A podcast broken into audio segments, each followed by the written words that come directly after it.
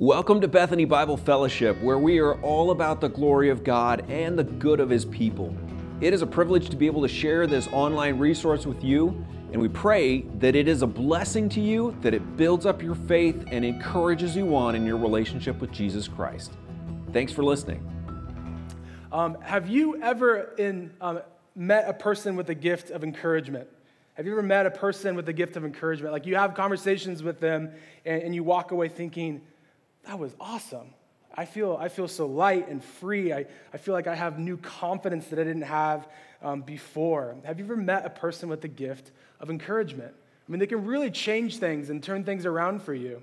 Um, I remember back in the day, um, I needed a mentor, and there was this college uh, pastor um, named Tim, and I used to meet at his house with a bunch of other uh, college students. And I just remembered that he um, had a lot of discouraging things happen in his life, but he always took the time to encourage and I remember going up to him and I'd be like, you, you, you must have all the answers. I mean, you have a house, you have a wife, you have kids. Like, you have all the answers, right? And he said, No, I don't. But we worked through stuff and encouraged one another. And he constantly just pointed me back to 1 Corinthians 15, where, where Paul talks about the gospel I preached to you, which you received and taken your stand upon, the gospel that you're being saved by if you hold fast to it. He says, For I delivered to first importance what I also received that Christ died according to the scriptures, that he was buried, and that he rose again on the third day. And we just encouraged one another, and he encouraged us. And it was just, it was a season in my life of extreme encouragement. Maybe you can think of a, a time in your life where you have been encouraged. I love encouraging people. And why do we love encouraging people so much? It's simple because we live in a world that is so discouraging. It's rare to find people who take the time, especially when you don't live by, to seek you out, to be there for you, to build you up. In this life, we need encouragement. Have you ever felt like giving up or you don't know where to go? Have you ever felt down and out and then someone comes to strengthen you and encourage you? That listens to you, that speaks into your life, that talks about maybe some past problems and some things, talks about your future, reminds you of God's promises. Our words have power. And even one encouraging word could, be a catalyst for, for life change, to pick you back up pick a person back up, to put them on the right track, or to give new energy for a new day. And for a moment, I want you to think of that person in your life that has been a great encouragement to you. And maybe this week, send them a text, give them a call, or encourage them and just let them know how thankful you, they have been um, in your life. And I, I truly believe that Christians should be the best encouragers.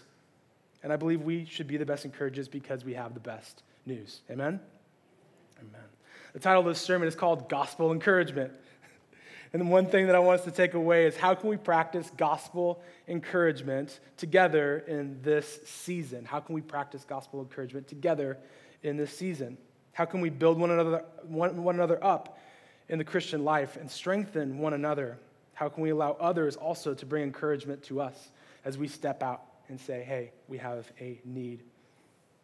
To encourage appears three times in this verse that we're to study. It means to encourage, to comfort, to, to exhort one another. And it's not always just building someone up. Have you ever heard someone just come up to you and say, Hey, I encourage you to, to do this, I encourage you to do the right thing? It is common practice for Paul to support and to reinforce and to strengthen the churches that he had already found, uh, founded. And so Paul simply shows up. And that's something that we can just be like, okay, how do I encourage someone? Show up, just like Paul did. He shows up, he talks, he teaches, he reminds the Christians of God's word and their life in Christ. And next week, as Pastor Jared jumps into the, the next text, we get to get to see a sample text of how Paul encourages the Ephesian elders. And so we're looking forward to that next week. But for today, we're just going to jump in and see how Paul encouraged the church and how in this uh, text we see a story of him raising a boy from the dead. First, Paul encourages the churches as he both says goodbye and encourages them with the word of God. Verse 1 says this After the uproar has ceased, Paul sent for his disciples, and after encouraging them, he said farewell, farewell and departed for Macedonia. Paul most likely was keeping a low profile at this time with all the riots going on, and so he sends for his disciples. It's interesting after a big event, um, something that kind of shook up the town, um, Paul focuses on encouraging those closest to him. It's fascinating as we, as we jump into to this. He encourages those who are closest to him. I believe encouragement first begins, first and, and foremost, in the home. Encouragement first begins in the home and then it extends out. It doesn't matter if you're an excellent encourager to your coworker or if you're at school to your classmates. If you fail to encourage and strengthen and comfort the household that God has placed you in, your ministry of encouragement will also be hindered. And for Paul, his, his home is with his disciples, his, his co laborers in Christ. And so he meets and talks with them first. He meets and he talks with them first. What is encouragement? What is, what is he saying? It doesn't necessarily give us all the answers here, but has something to do with comforting, supporting, building confidence, giving hope of the truth of the gospel and of God's word. And I don't know about you, but I want to be a more encouraging person. This text, as I've been studying it this week, was just like a mirror. It's like pointing out all the things that I have, I have done wrong in my life of encouragement, especially this past, let's just say, six months. It's like, oh man. And so it's so easy for us to buy into the lie that we have to do better. We have to try harder. It's like, okay, let's just walk away. Like, what, do, what are we supposed to do? Is, oh, go encourage people more. No, it's gospel encouragement. And part of the gospel is that we have the Holy Spirit. And the Holy Spirit, the person of the Holy Spirit, the ministry of the Holy Spirit is the Holy Spirit is our comfort. The Holy Spirit is our encourager. And so we don't move on without Him. He is with us, allowing us to actually accomplish this, not on our own doing, but because of what Christ has done in our lives. It's a ministry of the Holy Spirit that we have. And so Paul sends for his disciples, he encourages them, he says goodbye, and he departs to Macedonia. Verse 2 When he had gone through those regions and had given them much encouragement, he continues to Greece. He came to Greece. So he's continuing to encourage. He's continuing to give many words. He's continuing to give many speeches. And then after that, he goes to Greece, where he spends in verse 3. There he spent three months, and when a plot was made against him by the Jews, as he was about to set sail for Syria, he decided to return to Macedonia. One of the big takeaways as we jump into this text so far is this encouragement is costly. If you're taking notes, write that down. Encouragement is costly. Caring for others will cost you something. Strengthening and building up people will cost you. I remember when uh, Brandon Hirschfield, he was our youth director for a season here at Bethany, and uh, he did an amazing job, and he ended up going to become an associate pastor at a church um, in Oregon. And after that, um, several of you uh, came out to me, and you go, Joe, like, man, you must have a lot more responsibilities. You're, you're encouraging me, like, how are you doing? How are you feeling? How can I pray for you? And one of the main things was just like, Joe, you just must have a lot going on. And to, to an extent, I, I, I do, but actually, I have more free time now. It was actually like Brandon like went to a different church, has become associate pastor, and now I have more time to actually do other ministry. And why do I have more time? Because Brandon and I spent hours together encouraging one another. We spent hours together each week talking about life, talking about ministry. It was part of my job to build him up. I didn't always do it well, but we were there for each other, working through um, things in life to get him where he needed to go. Ministry costs you things. It will cost you something. Maybe it's going to cost you your time or your money or your comfort. If you ever traveled over like to camp um, with students for a week or an overseas mission trip, you recognize it's going to cost you some time. It's going to cost you some money. It's going to cost you some comfort. You're away from your, from your, nice, uh, your nice bed and your special pillow that you have. We see also in the text that encouragement can be dangerous. There was a plot here that says that was made against um, Paul by the Jews. We don't really know what that is, but we recognize as he's going and encouraging people, people are trying to catch him up. And uh, that can be very discouraging. And so Paul is visiting these churches and he's saying goodbye to them and encouraging them, but it's not without a cost. And so today we don't have to travel by foot, um, and we have a lot of means of reaching out to people through texts, through phone calls, through FaceTime, through emails, through letters. But the main thing is just show up, just like Paul did. Maybe pray for someone in the moment to say, How can I encourage you today? Sometimes encouragement is difficult, sometimes it is easy. I remember my aunt, um, all these years, every birthday, she just sends me a picture um, of myself with family or friends that she has taken and just encourages me that, Hey, Joe, I see you. I see your life. I see you um, growing up. And, and uh, about after about 16, it stopped being cash in the mail with a, with, a, with a picture. Now it's just pictures. I could care less about the cash that I received when I was a little kid. I just, every, I mean, I'm 36 now. Now I get to see all these pictures that she sends me. It's because she wants to encourage me. Joe, I love you. I see your life. But that's not my gifting. That's the opposite of my gifting. My, my handwriting didn't excel past third grade. Um, if you helped out with VBS, we had over, I think, uh, over 40 volunteers. Um, you're receiving a handwritten letter from, from me just thanking you. It's, it hasn't come yet because that's just not my gifting. It takes some time. It's going to cost me a lot of time. And I get so nervous too because I always, I always fear that if I hand someone a thank you card and a thank you card, that they'll read it together and then they'll line them up and it'll be the exact same thing. and so I have to write every single one different. It's going to cost you something. The second thing we, uh, we see in the text is that encouragement um, will not only cost you something, it's costly, encouragement also involves teamwork. Encouragement involves teamwork. Paul's ministry of encouragement is not alone. It's not a solo activity. We read here, I think there's, there's seven men in, in, the, in, in the text. Um, um, Sopater, uh, Pyrrhus, there's Aristarchus, Secundus, there's um, Gaius, there's um, all these other names. They're beautiful names, by the way, but they're right there. Read them at your own, at your own leisure. In the verse, we see um, these, these men, they go on ahead of Paul and of Luke, and, and they're waiting for, for them um, in this area called Troas. And, and um, there's a story that we're going to talk about of how Paul raises this boy from the dead, but they're waiting for them. And they're just some random names. We don't, we don't, they don't mean anything for us, but we get to see in this text we get some insight into Paul's mission team.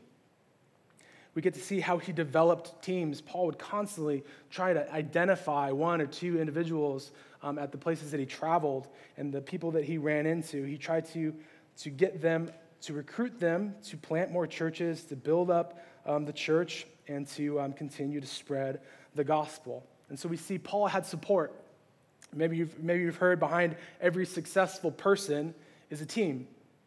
Paul had a crew, partners, um, companions. Paul partnered with people. He was a team player. He would constantly put together teams. He didn't work alone. Whenever possible, he would have teams with him because he knew it was vital for the effectiveness of ministry. And so Paul continues to have a ministry of encouragement, but he does it with others as well. And even in First uh, Corinthians chapter 12, we, we, we read of Paul talking about this. Just as one body through one have many parts, but all have many parts um, from one body, so it is with Christ. Verse 4, it talks about there are different kinds of gifts, but the same Spirit distributes them. There are different kinds of service, but the same Lord. There are different kinds of working, but in all of them and in everyone, it is the same God at work in verse 5. These men went ahead and were waiting for, for Luke at Troas, but we, Paul and Luke, sailed away from Philippi after the days of unleavened bread. And in five days we came to them at Troas, where we stayed for seven days. Let's skip to verse 13 through 16. Verse 13. But going ahead to the ship, we set sail for Assos, intending to take Paul aboard there, for he had arranged, intending himself to go by land. And when he met us at Assos, we took him aboard and went to Mytilene.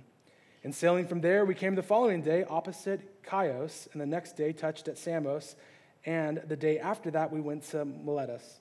For Paul had decided to sail past Ephesus so that he might not have to spend time in Asia, for he was hastening to be at Jerusalem, if possible, on the day of Pentecost.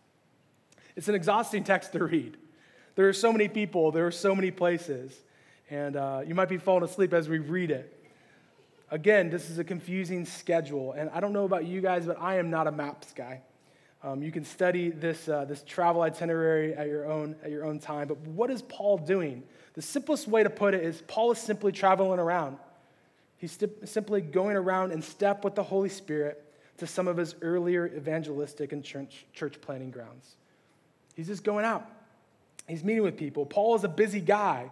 He could be known as a traveling evangelist, a tra- traveling church planner, but he's also a traveling encourager. And there's a lot that goes into his travel safety, physical demands, different seasons. And we can get so caught up in trying to f- figure out where Paul is, where he's going, who, he's, who's he, who, who is he with, that we, that we forget. What is Paul doing? Paul is visiting family. Paul is visiting family. He's visiting the church. He's visiting his brothers and sisters in Christ. Later in uh, Acts 20, we see that there's, there's tears in his eyes as he writes. He's visiting the bride of Christ, the people of God that Jesus purchased with his own blood. And so for us today, as we journey through our lives, are we encouraging everybody with the word of God and the hope of the gospel? And second, as we're doing that, are we doing that alone? Or are we connecting with others? After all, you're going to need encouragement too. You need to encourage others to be gospel encouragers. And I praise God for all the, all the ministry that happens on this campus through our, through our various ministries that we have.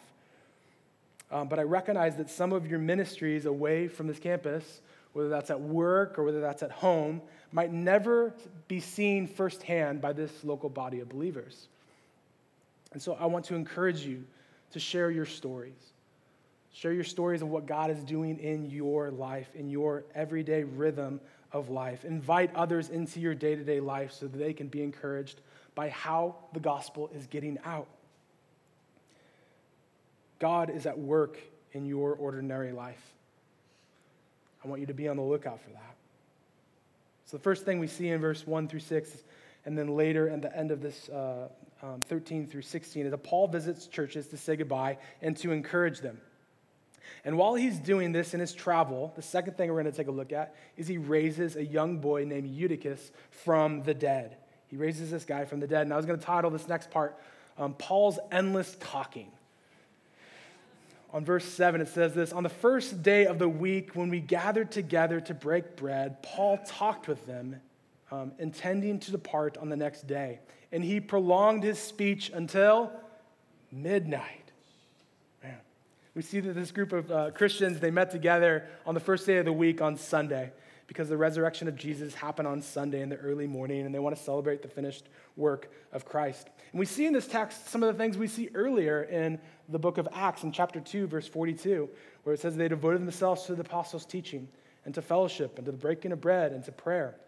We see in this text that they, they meet together in a home, there's community, they consume food together. They, had, they have a meal and remember communion as they remember Jesus' body that was, that was broken, his blood that was, that was shed. They had conversation. They, they talked with one another. And then there was, there was teaching that Paul had. He had a lot of things, a lot of things to say. So the Christians in Troas gather together to break bread with Paul and his team. And as they're eating together, Paul extend, uh, eating and Paul is teaching that he extends his speech and his teaching until midnight. Again, Paul is a talker. Paul was not hurried to stop. He was not, he was not in a hurry to stop talking, which is interesting because it gives us a, a picture into the early church. And it's this the early church was not a hurried church. The early church was not a hurried church. Paul begins to teach and doesn't stop until midnight because he has many words of encouragement. Have you ever had a family friend or a family member stop by that you haven't seen in a long time? You, you put aside your schedules and you, and, you, and you hang out.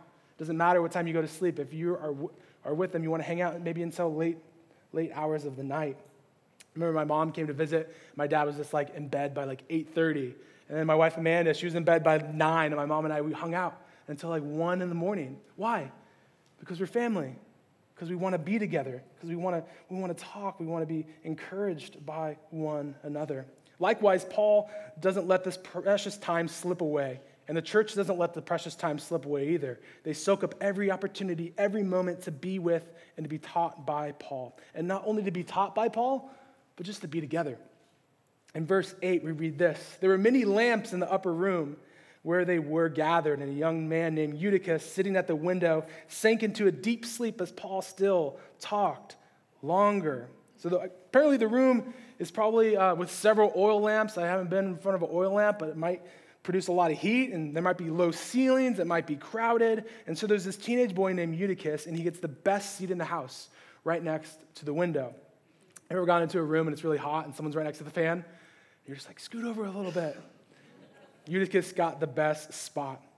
And it says this in verse, uh, in verse 8 and being overtaken by sleep, he fell down from the third story and was taken up dead. So Paul keeps talking and talking and talking, many words, many speeches. The boy gets so tired, he falls asleep, passes out and out of the window, and he might have, fall, uh, have fallen head first, but he, he dies. How do we know he dies? It says in the text, also the author um, of this book, Luke, he's, he's a doctor. The boy is dead. He's not just injured, he's dead. But in verse 10, it says this But Paul went down and bent over him, and taking him in his arms, he says, Do not be alarmed, for his life is in him. It's interesting that in the Old Testament, a young boy dies, and the prophet Elijah stretches over the boy and prays to God to raise him from the dead, and he does. A similar story happens here. And I don't know what is more encouraging than being brought back from the dead, experiencing a resurrection. While someone doesn't um, come back from the dead often, it does happen. We have three times um, in the Old Testament when we take a look at the book of uh, Kings, 1 Kings and 2 Kings. In 1 Kings chapter 17, 2 Kings 4, and 2 Kings 13, we see um, a resurrection happen. In, in, the New Testament, we have Jesus um, in Luke chapter 7 and 8. Jesus um, raises someone from the dead, and most notably, we know of, uh, of Lazarus, his, uh, his good buddy. So Jesus does it. Also, Peter in Acts chapter 9 raising someone from the dead. Now we have the story of Paul raising this young boy, this teenager, um, from the dead. And so, Paul, like Peter and Jesus before him, raises this young man. He's alive. And you might be thinking, okay, what was the secret? The secret was that Jesus raised him up. The power of the Holy Spirit healed this young man, and he was raised back to life. You might be thinking, man, lucky for him. It's lucky for all of us. In Christ, we all have resurrection life. Jesus said, I go and prepare a place for you. What happens after this, after this, this resurrection? Paul keeps talking. what does he say? Well, it's not recorded, but Paul clearly had a lot of things to say. Maybe it's a mixture of teaching and sharing and talking about God's word and the gospel and the mission of God. I mean, I would have loved to be a part of, of this, uh, this small gathering and see what happened that night. But Paul was probably just encouraging the people for the glory of God and the good of his people, and probably reminding them of some of the things he has previously taught.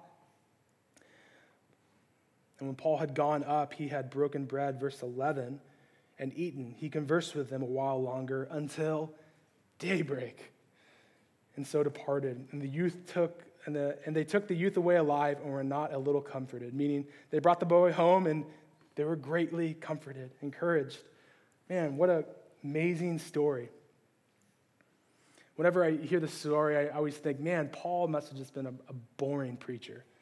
He must have been a boring man. Or maybe you're thinking, man, you know, uh, students, they really, can't, they really can't pay attention.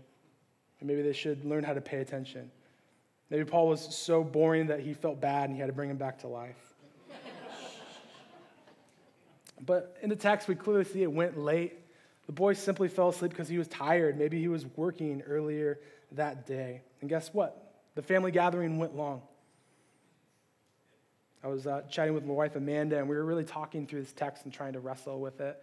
And, uh, and she goes, Joe, I really think that Paul raising this boy from the dead reiterates and proves what Paul was saying was actually real and it had power. I mean, think about it. People there, they probably didn't experience the resurrection of Jesus.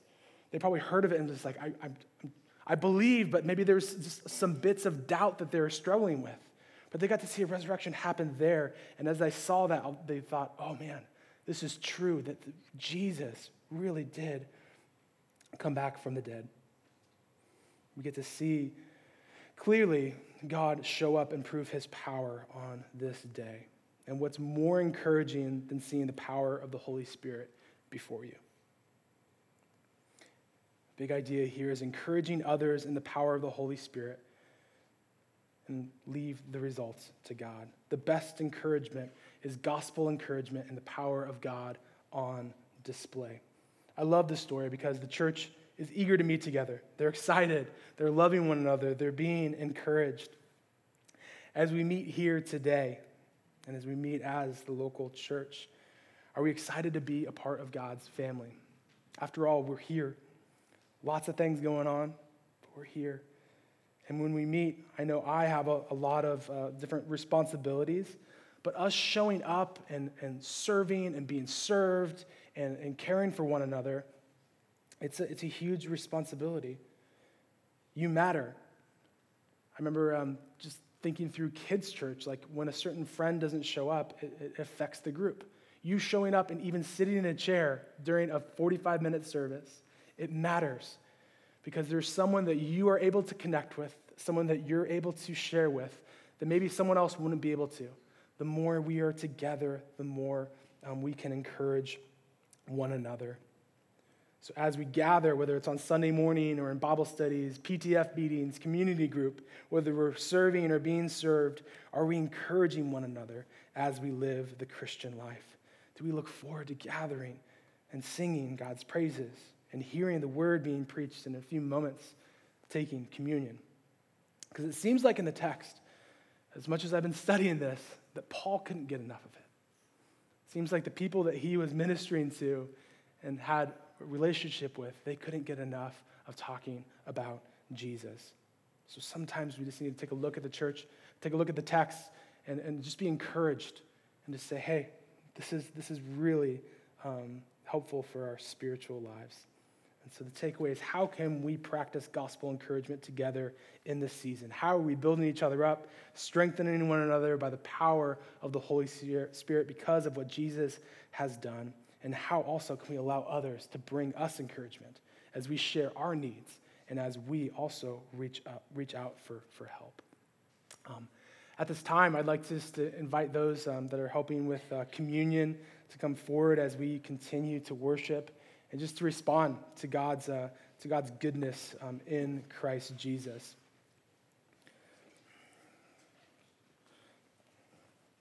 This is a, um, this is a time for us just to continue to reflect and, um, and to focus in on all that Jesus has done for us.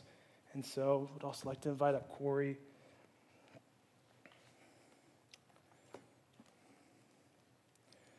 Will you uh, prepare your hearts and minds?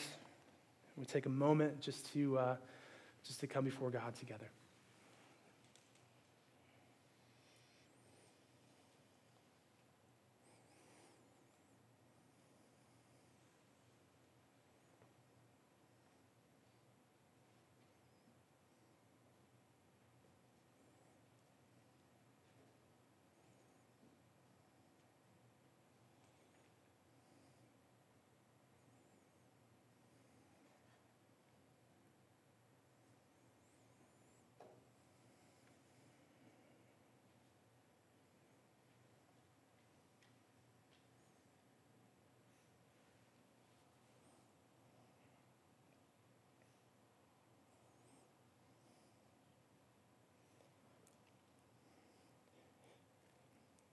If you've uh, placed your faith and trust in Jesus, this is for you. Take this bread and cup and let's be reminded of all that Jesus has done, is doing, and will continue to do. Thank you, Father God Almighty. Thank you that we are family. Those of us that uh, have invited you into our heart, that have accepted you as our Savior. Lord, we get to relish in the fact that you did die for us, that you gave your body, you gave yourself for us. Thank you for this bread that we now eat in remembrance of what you've done for us. Thank you, thank you, thank you for Jesus Christ. Amen.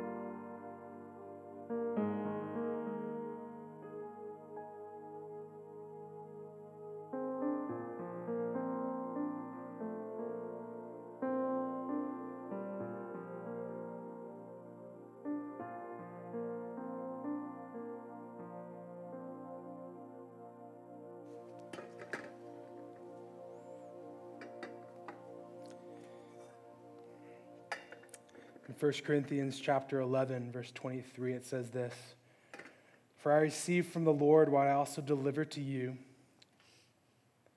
that the Lord Jesus, on the night when he was betrayed, took bread. And when he had given thanks, he broke it and said, This is my body, which is for you. Do this in remembrance of me.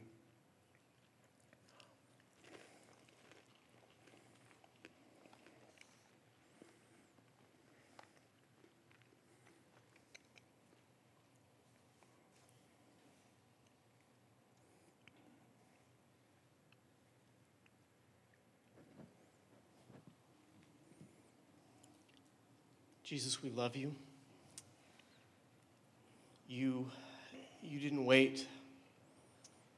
Uh, you didn't wait for us to get better. We couldn't get better. Uh, you came. Uh, you came, you showed up. you came to give us this encouragement. Your life for ours. And Father, as we drink this wine, we will remember that this is the blood of your covenant. This is forgiveness. Uh, as pure as it comes, as full as it comes, as far reaching as it comes. Thank you, Jesus, for giving your life for us. Thanks for listening to this message from Bethany Bible Fellowship. For more resources, visit our website at bbfoc.org.